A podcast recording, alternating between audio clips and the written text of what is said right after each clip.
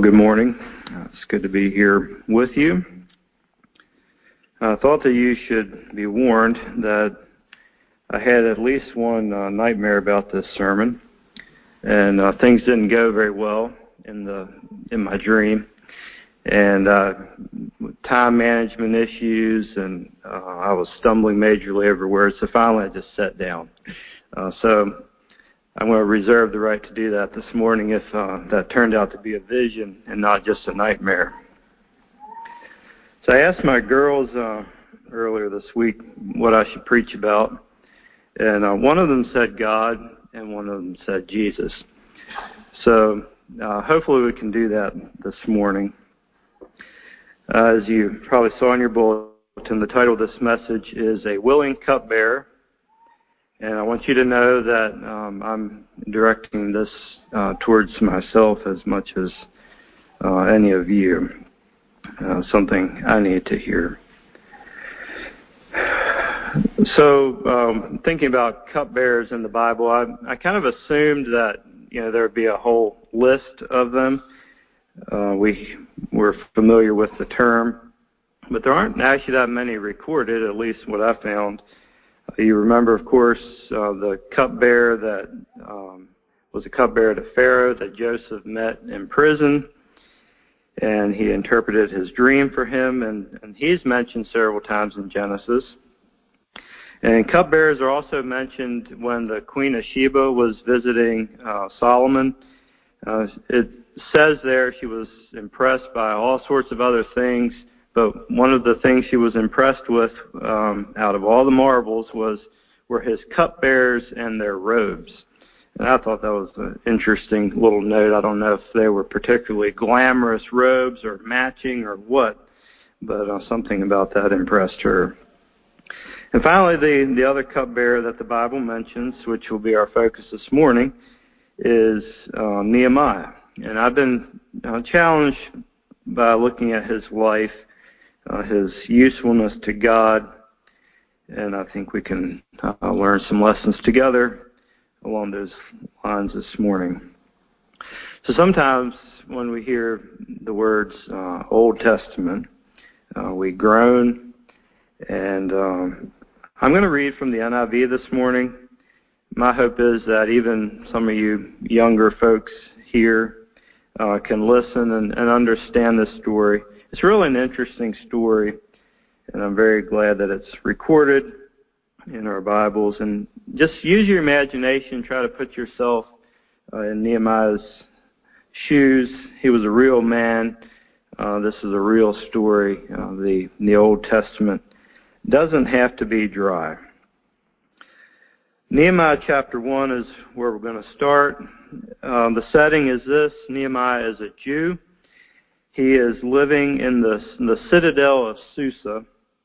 Sounds like something out of a Dr. Seuss book almost, doesn't it? This is quite some time after Nebuchadnezzar had conquered Jerusalem. Some of the Jews had been allowed to return to the, the land, and some of them remained. So we're going to read uh, Nehemiah chapter 1, the whole thing, and we'll find some additional details here. The words of Nehemiah, son of Hachaliah, in the month of Kislev in the twentieth year, while I was in the citadel of Susa, Hanani, one of my brothers, came from Judah with some other men, and I questioned them about the Jewish remnant that survived the exile and also about Jerusalem. They said to me, Those who survived the exile are back in the province and are in great trouble and disgrace. The wall of Jerusalem is broken down, and its gates have been burned with fire. And when I heard these things, I sat down and wept. For some days I mourned and fasted and prayed before the God of heaven. Then I said, and this is his prayer, O Lord God of heaven, the great and awesome God, who, kept, who keeps his covenant of love with those who love him and obey his commands, let your ear be attentive and your eyes open to hear the prayer your servant is praying before you day and night for your servants, the people of Israel. I confess the sins we Israelites, including myself and my father's house, have committed against you. We have acted very wickedly toward you. We have not obeyed the commands, decrees, and laws you gave your servant Moses. Remember the instruction you gave your servant Moses, saying, If you are unfaithful, I will scatter you among the nations. But if you return to me and obey my commands, then even if, if your exiled people are at the farthest horizon, I will gather them from there and bring them to the place I have chosen as a dwelling for my name. They are your servants and your people, whom you redeemed by your great strength and your mighty hand. O Lord, let your ear be attentive to the prayer of this your servant and to the prayer of your servants who delight in revering your name. Give your servant success today by granting him favor in the presence of this man. I was cupbearer to the king. So right off the bat here, I'm impressed uh, with Nehemiah. Here he is uh, working in the, in the palace.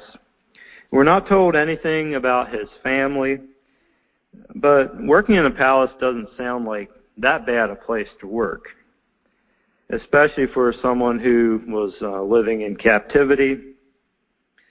It sounds like he had kind of risen through the ranks, maybe. In verse 2, um, we have these men who return from Judah.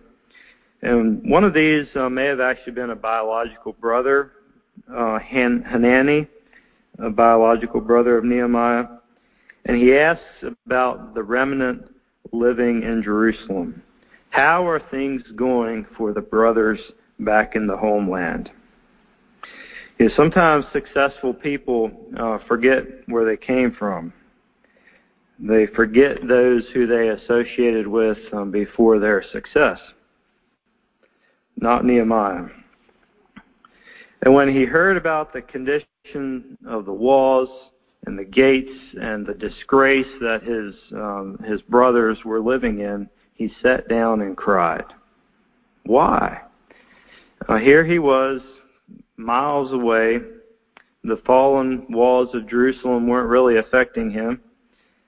I imagine uh, the citadel walls of Susa were well built and strong. And furthermore, he was living in a palace, um, probably well guarded, and um, the king's staff, I'm sure, was was kept safe from potential threats. It would seem to me like life was going pretty well for him, but somehow uh, his concern for his brothers uh, outweighed that. So, being a, a, man of God, he turns to the Lord in prayer, and this is quite a remarkable prayer. Uh, we're not going to be able to do it justice this morning. It's a beautiful prayer. But he, he asks God to listen to his prayer. Let your ear be attentive and your eyes open. And then he confesses uh, sin, the sin of his people. And you notice he lumps himself right in there, uh, including myself and my father's house. And then he, he reminds God about his, his promise uh, to restore his people if they will return to him. And then, uh, right at the end, he closes with this with this very specific request. Give your servant success today by granting him favor in the presence of this man.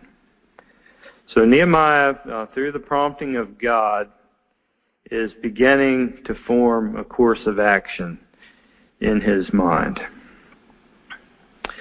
And then uh, chapter 1 closes with, with this sentence I was a cupbearer to the king. Maybe I'm reading too much into it, but I like how it's stated here almost as an afterthought. Oh, yes, uh, by the way, I'm in charge of seeing uh, the most important man in the kingdom, and I'm in charge of making sure his beverages are delivered on schedule and that everything is safe for him. I'm around the king every day, maybe into the evening, and he trusts me but why I mentioned that? I'm really actually concerned about my brothers who are living in a place I've never lived. as I said earlier, I just find this concern uh, remarkable. All right, so let's continue uh, with the story. Uh, we're going to, to read uh, Nehemiah 2, the first nine verses of chapter 2. In the month of Nisan, in the twentieth year of King Artaxerxes, when wine was brought for him, I took the wine and gave it to the king. I had not been sad in his presence before. So the king asked me, Why does your face look so sad when you are not ill? This can be nothing but sadness of heart. I was very much afraid, but I said to the king, May the king live forever. Why should my face not look sad when the city where my fathers are buried lies in ruins and its gates have been destroyed by fire? The king said to me, What is it you want? Then I prayed to the God of heaven, and I answered the king, If it pleases the king, and if your servant has found favor in his sight, let him send me to the city in Judah where my fathers are buried so that I can rebuild it. Then the king, with the queen sitting beside him, asked me, How long will your journey take, and when will you get back?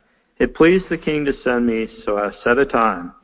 I also said to him, If it pleases the king, may I have letters to the governors of Trans Euphrates so that they will provide me safe conduct until I arrive in Judah? And may I have a letter to Asaph, keeper of the king's force, so he will give me timber to make beams for the gates of the citadel by the temple, and for the city wall, and for the residence I will occupy. And because the gracious hand of my God was upon me, the king granted my requests. So I went to the governors of Trans Euphrates and gave them the king's letters, and the king also sent army officers and cavalry with me. So this is four or five months uh, after Nehemiah's initial prayer, and we know that because of the uh, funny month names that are recorded here. And Nehemiah has been thinking and fasting and praying about this situation, and finally, uh, it just seems like it comes to a head, bubbles up, and he doesn't just blurt out the situation to the king. Uh, that would be rude and unbecoming, and it's just not a very good way to ask. And I think Nehemiah probably had a good bit of experience and skill in how to operate uh, around the king with, with delicate issues.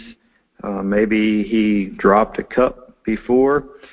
Uh, but he let his true feelings and sadness be seen by the king. And I think it's important to note that, this wasn't just an, an acting job. I don't think he was trying to manipulate the king. Uh, he was really genuinely sad and burdened. Uh, we see this all throughout the story here. But he lets his guard down, uh, takes off his uh, cheerful face, and the king notices something is wrong. And, and the king says, uh, this can be nothing but sadness of heart. You're not just sick. This is, you're sad in your heart. So Nehemiah uses this opening in the conversation to, to tell the king about his burden. And I think here we actually see a, a really, um, we see the human side of Nehemiah. It says, I was very much afraid. Now, if we, we put on our uh, biblical history hats. Uh, we, we remember that there was another person who lived in the city of Susa, um, probably 35 to 40 years before Nehemiah, a person who was also afraid of a king, a person who approached the king on behalf of her people. And that, of course, was Queen Esther. Now, things uh, get a little bit murky that far back, but it would seem like um, if you read that King Xerxes, who Esther was married, was the father to the king that Nehemiah served, Artaxerxes. If that's the case, uh, surely Nehemiah knew about Esther and what she did and how God worked on behalf of his people uh, surely he knew about Esther's uh, fear and her struggle with what to do. Despite this, uh, despite all his prayer and fasting, he was afraid. Uh, he had a knot in his stomach. So the king is, is told about the situation, and no doubt um, by the providence of God, in direct answer to Nehemiah's prayer. Remember the words he prayed um, back in, in chapter 1. He prayed for success and favor in the presence of this man, and this man being the king. And so the king asked Nehemiah, "What what do you want? What do you need? What do you want me to do?" So what does Nehemiah do? Once more, uh, he pauses for prayer before answering the king. And probably most of us, um, we've been in, in a situation like that, right? Uh, maybe you breathed a little prayer at one point before you walked in a room to speak or into some difficult situation. I think it's really neat that, that this little tiny prayer is recorded here. And if you're someone who breathes uh, little sentence prayers as you go into a situation or throughout your day, then you're in pretty good company. So Nehemiah tells the king uh, that he would really like to go to Jerusalem and take on this building project. And he asked specifically for several things that would help him. He asked for letters uh, for safe passage and letters that would give him permission to uh, procure wood from the king's forests. And since uh, Nehemiah was, was officially a member of the government, and he was actually going to assume the role of governor of Judah, uh, the king uh, sent him armed protection as well. So rather than read the next part of the story, I'm going to try to summarize it a little bit. Uh, not not much is recorded about his trip, his journey to Jerusalem. Uh, he arrives, and after three days, he slips out at night uh, to inspect the city walls. And so far, um, it says uh, after three days, he hasn't told anyone um, the reason he arrived in Jerusalem. Now, I think uh, this gives us an interesting insight to into Nehemiah's character um, by his his actions here, his his lack of actions. You know, he didn't come waltzing into town, uh, flaunting his position, uh, waving the letters that he had from the king. Uh, he didn't brashly proclaim his intentions. He seems like a very wise and thoughtful man. He was a man of action, but he developed a plan first. He didn't just dive into things without first uh, understanding the situation. I see here a very humble man, a godly man, not looking for the applause of men, not using his uh, position in a self glorying way, but humbly going about the task that God had called him to. And I do see a uh, determined glint in Nehemiah's eye. With God's help, we're going to get this done. Right now I'm going to read uh, three verses chapter 2, verses 17 through 20. Then I said to them, You see the trouble we are in. Jerusalem lies in ruins, and its gates have been burned with fire. Come, let us rebuild the wall of Jerusalem, and we will no longer be in disgrace. I also told them about the gracious hand of my God upon me and what the king had said to me. They replied, Let us start rebuilding so they began this good work.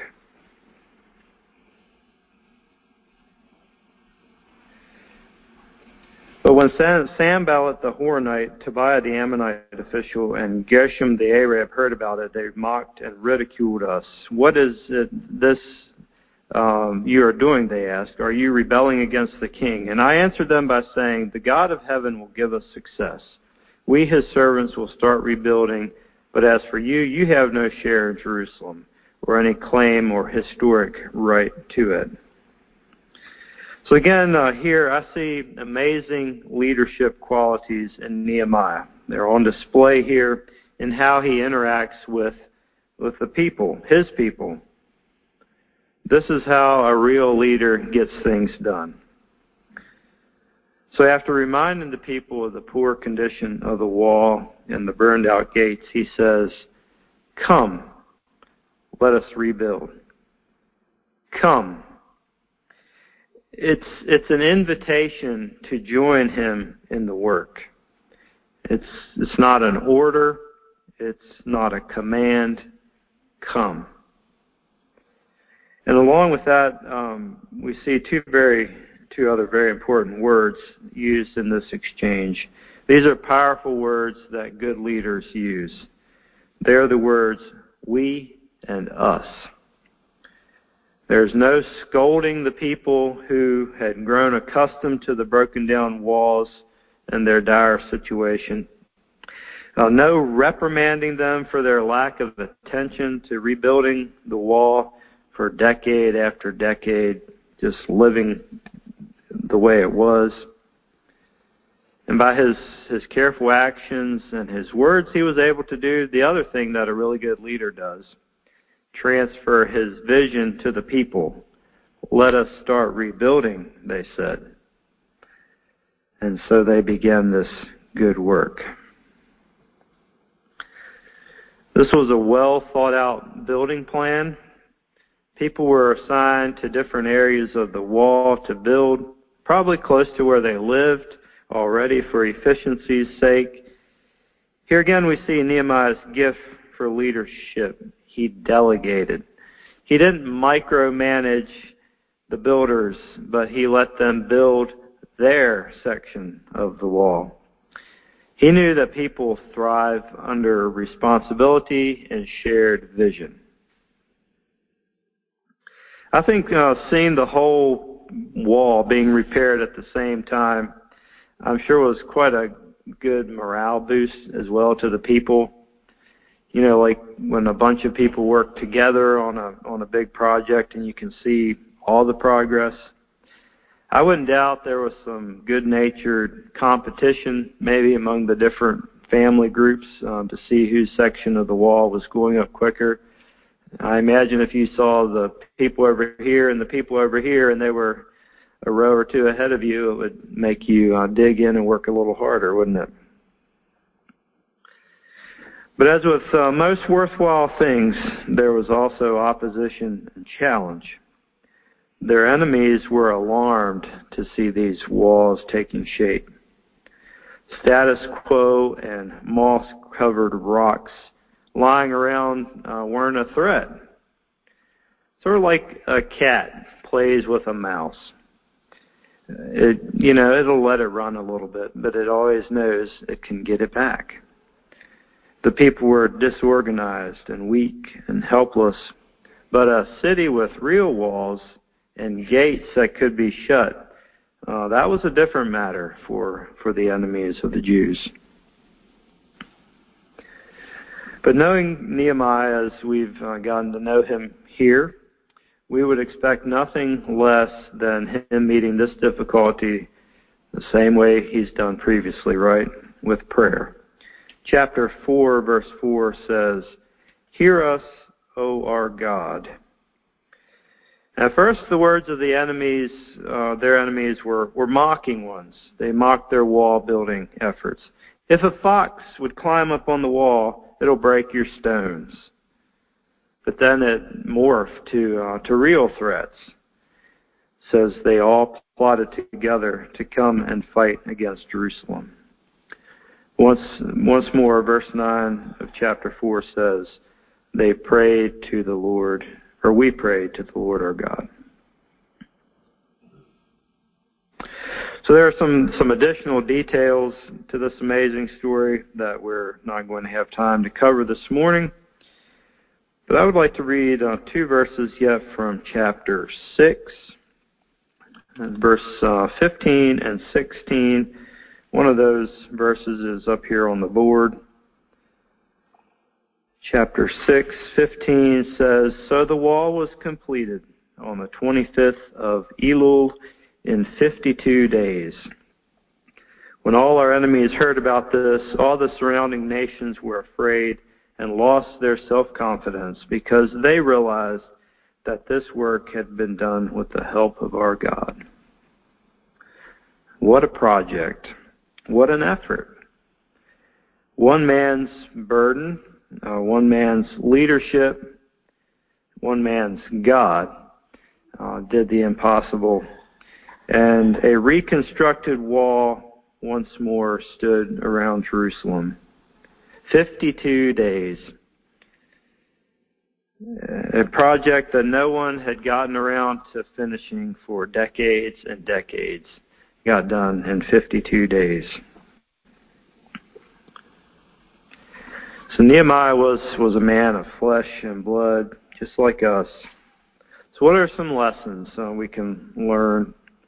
I'd like to highlight uh, a few of those. Uh, we've we've touched on some of them as we we went through, but I'd like to maybe go back to a few of those, highlight them again, just to remind us before we close. Number one, um, God gives special burdens. As children of God, we are we're all workers in His kingdom, but but He gives us in different ways. I believe that He has specific tasks that He and tasks and areas um, for us to work on, things for us to do, and I think He often reveals these by by special areas of concern. And they might be different for, for each one of us. Some needs are obvious and some needs are less so and may only be, be spotted by the person who has the special burden for that need. Nehemiah's burden came from God. In the years uh, before Nehemiah went to Jerusalem, God had used a man named Zerubbabel and he used him to start the jumpstart the rebuilding of the temple and to institute worship in Jerusalem. And then there was a man Ezra who was actually in Jerusalem at the same time as Nehemiah. He returned to Jerusalem a few years before Nehemiah got there, and he helped restore true worship. And they dealt with sin problems and so forth uh, with with the people. So God used these men for other things. But the walls were still gaping and the stones were still laying in heaps until burdened Nehemiah uh, took it upon himself or was directed by God to do something about them. So let's be sensitive to these uh, God given burdens. God certainly has tasks for all of us if we allow Him to, to nudge us in the right way. Uh, number two, we should be challenged by Nehemiah's example of leadership. And we, we talked about this phrase earlier come, let us. True leadership walks with those it's responsible to lead. It invites and partners with them. And I couldn't help but think of Jesus and his words in Matthew 11. Come to me, all who labor and are heavy laden, and I will give you rest. Take my yoke upon you and learn from me, for I am gentle and lowly in heart, and you will find rest for your souls. For my yoke is easy and my burden is light. So we're invited to partner with him, learn from him. He doesn't just tell us, yoke up and pull. He pulls with us. And it's so easy uh, to just stand back and bark orders. This is what I do sometimes. But servant leadership gets involved and gets dirty and uses words like we and us. Nehemiah records at the end of chapter 4 that he and his men kept their weapons uh, strapped on at all times. And they didn't even change their clothes. That's a pretty involved leader. That's a leader who is yoked with his people. And I bet Nehemiah uh, got his hands dirty.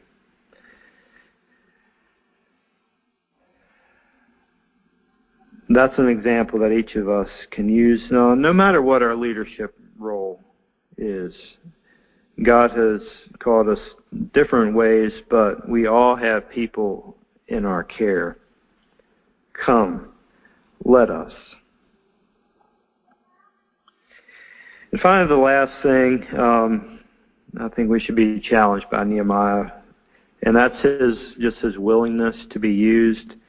Uh, so many people have been used by God in mighty ways, but they all have one thing in common, and that is availability. Even the most gifted person can't accomplish much if for God if he's not willing or available to do the task.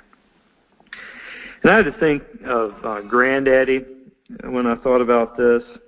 You know, he spent his life working hard, farming, doing other things, being active. And then later in his life, uh, he had vision trouble, was almost blind, and that really hampered his his ability to do uh, what we would consider maybe important things. Yet uh, every morning he'd he'd come out to the barn and during milking make his rounds. And there wasn't a lot he could do, but his job, the thing that he did was to help clean up and spray down the barn. And he kind of did it by feel, honestly, or by sound, I guess. Uh, he would just kind of hear what he was doing, and he had done it years for years, and so he could. That was one thing he could do. Not a glamorous task, by any stretch of the imagination, but something that needed to be done. And he saw to it that it was done. In the kingdom of God, no one is above a job. Nehemiah was a cupbearer, a willing cupbearer, and in this study, I couldn't help but, but think about another person and his cup. Uh, we read this in Matthew. And going a little farther, he fell on his face and prayed, saying, My Father, if it be possible, let this cup pass from me. Nevertheless, not as I will, but as you will. His willingness to do a task uh, set before him made a difference for the world. His example of willingness and love inspires and challenges us, and in turn uh, calls us also to live a willing life for Him. Thank you for your attention this morning. May God bless us all.